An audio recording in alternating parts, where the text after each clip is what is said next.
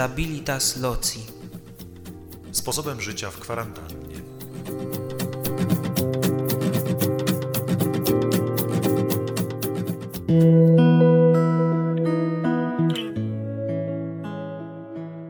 Dziś kolejny temat w naszym cyklu, czyli stałość miejsca w Piśmie Świętym. Jak ją rozumieć, gdzie jej szukać, postaramy się dzisiaj o tym opowiedzieć. Ale dobrze, dobrze, próbujmy. W taki sposób można by w tym kluczu Stabilitas Loci przeczytać właściwie całą Biblię i Stary i Nowy Testament, zobaczyć, że mimo cielców ze złota, czyli niewierności człowieka, Bóg ciągle zaprasza do odkrywania żywej obecności pośród swojego ludu, e, aż po obecność w Jezusie Chrystusie, że jest to nieustanna historia stałości Boga, wierności w miłości i niewierności człowieka i nawrócenia, nieustannego przychodzenia do Boga, naprawiania dzięki Jego łasce tego, co jest niestałością w sercu. Jak ze wszystkim, e, tak i z tym tematem warto zacząć od początku, czyli od Księgi Rodzaju. Stałość w obliczu najwyższego dobra. Ludzie, którzy są przy najwyższym, przy samym Bogu. Grzech wprowadza zmienność w człowieku. Człowiek już nie jest stały, jego serce nie jest zwrócone ku Bogu, musi się martwić, musi się schować, bo coś go już odróżnia od Boga. I to przeszkadza człowiekowi.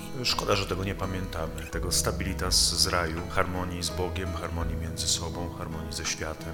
Można by się tutaj rozmarzyć jak to wyglądało. Na szczęście jest w nas ciągle taka tęsknota, nie ukojona i nienasycona za tym, co właśnie w raju mogło być. To pragnienie w sercu człowieka nieustannie brzmi. Osiem rozdziałów później znajdujemy opowiadanie o wieży Babel, pomysł ludzi na zbudowanie miasta z wielką wieżą, która będzie sięgać samego nieba, jedno miejsce, które sobie wybrali, pewna stałość, mocne oparcie, ale ich serca są gdzieś indziej. Ta utopia ciągle nam grozi. Przekonanie o tym, że sami jesteśmy w stanie stworzyć taką naszą małą stabilizację. Dzisiaj też mamy czasem takie megalomańskie wyobrażenie, że jesteśmy w stanie stworzyć świat stabilny, bezpieczny, bardzo ludzki, niekoniecznie Boży. Jest to naiwne myślenie człowieka, że umie sam.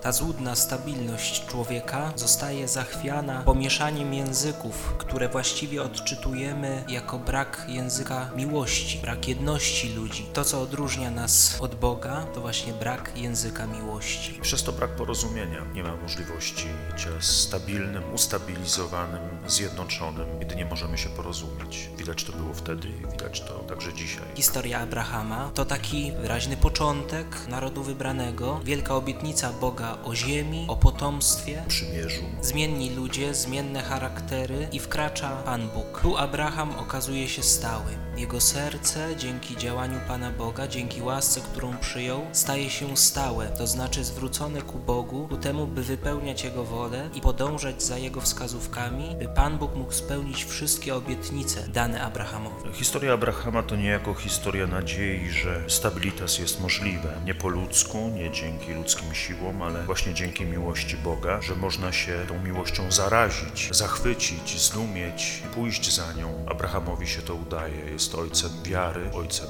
stabilitas. W historii Abrahama możemy zobaczyć również, że człowiek nie jest sam w stanie przejść do stabilności, do stabilnego serca. Potrzebuje zawsze najpierw działania Pana Boga. Po różnych perturbacjach narodu wybranego docieramy do świątyni jerozolimskiej, czyli do stabilności związanej z locji, z danym miejscem, tam gdzie obecność Boga jest już tylko w jednym miejscu. Czy ta obecność uczyni człowieka stałym? To niezwykłe, że Bóg wybiera sobie jedno miejsce szczególnie, na miejsce swojej obecności, swojego działania, miejsce, w którym chce przyjmować ofiary, kult, modlitwę, w którym chce wysłuchiwać naród wybrany, także cudzoziemców, którzy zechcieliby tutaj do Niego się zwracać, ale nie działa to automatycznie. Sama obecność Boga w jednym miejscu, w jednym konkretnym miejscu nie jest gwarantem wszelkiej pomyślności, jakiejś wygranej wojny. Wtedy, kiedy serce człowieka zostaje zamknięte na Boże działanie, zamknięte na Jego słowo, na Jego obietnice i człowiek traktuje obecność Boga jako zabobonną, to nic z tego nie wychodzi.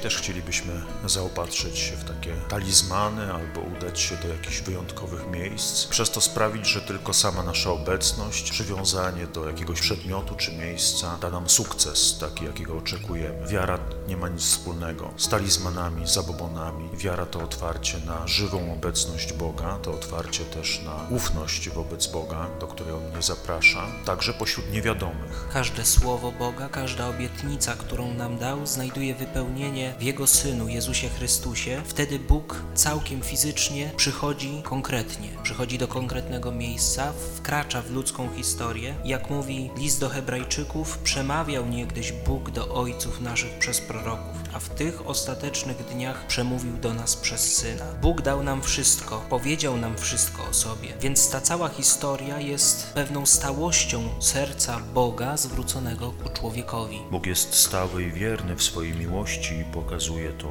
w Jezusie w szczególny sposób. W nim wszystkie obietnice Boga stały się tak, jak napisze święty Paweł w drugim liście do Koryntian. Doda jeszcze potem w drugim liście do Tymoteusza, że jeżeli my nie jesteśmy wierni, to On, Bóg, pozostaje wierny, bo nie może się zaprzeć samego siebie. Papież Franciszek komentując te teksty powie o wierności Boga, że Bóg jest nie tylko wierny, ale jest samą wiernością. Wynika stąd, że nasze stabilitas loci ma być właśnie zewnętrznym wyrazem naszego serca, ma pomagać trwać naszemu sercu przy Panu Bogu, ma współdziałać z Jego łaską. No, kto wie, czy w tym czasie epidemii nasze stabilitas pomaga sercu trwać przy Bogu, czy przeszkadza. Zachęcamy do otwarcia świętej księgi Biblii, przewertowania jej stron, do przyjrzenia się biblijnym historiom, do zobaczenia też historii swojego życia i swojego stabilitas, wierności wobec Boga i niewierności, niestałości. Nie po to, żeby rozdrapywać rany, ale po to, żeby pozwolić Bogu uleczyć serce, sprawić, by to, co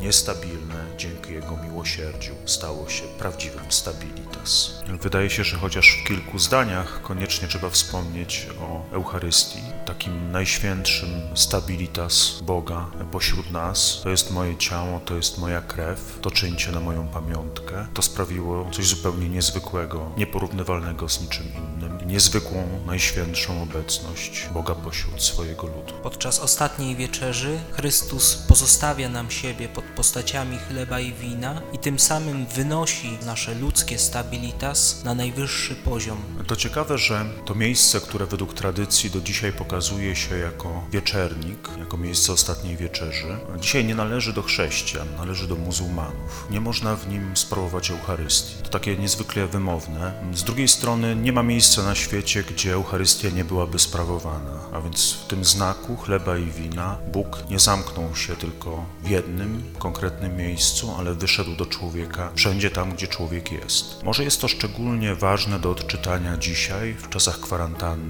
kiedy znowu jakby zabrany nam jest Eucharystyczny Jezus sprzed oczu, jakby nie możemy pójść fizycznie do wieczernika naszego kościoła. Musimy na nowo zatęsknić, odkryć Jego obecność eucharystyczną w inny sposób. To bardzo trudne i myślę, że niezwykle też ważne i piękne zadanie duchowe.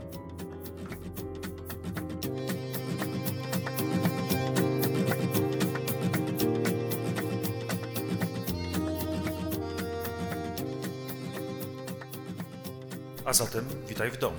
Do usłyszenia w czwartek o 16.16.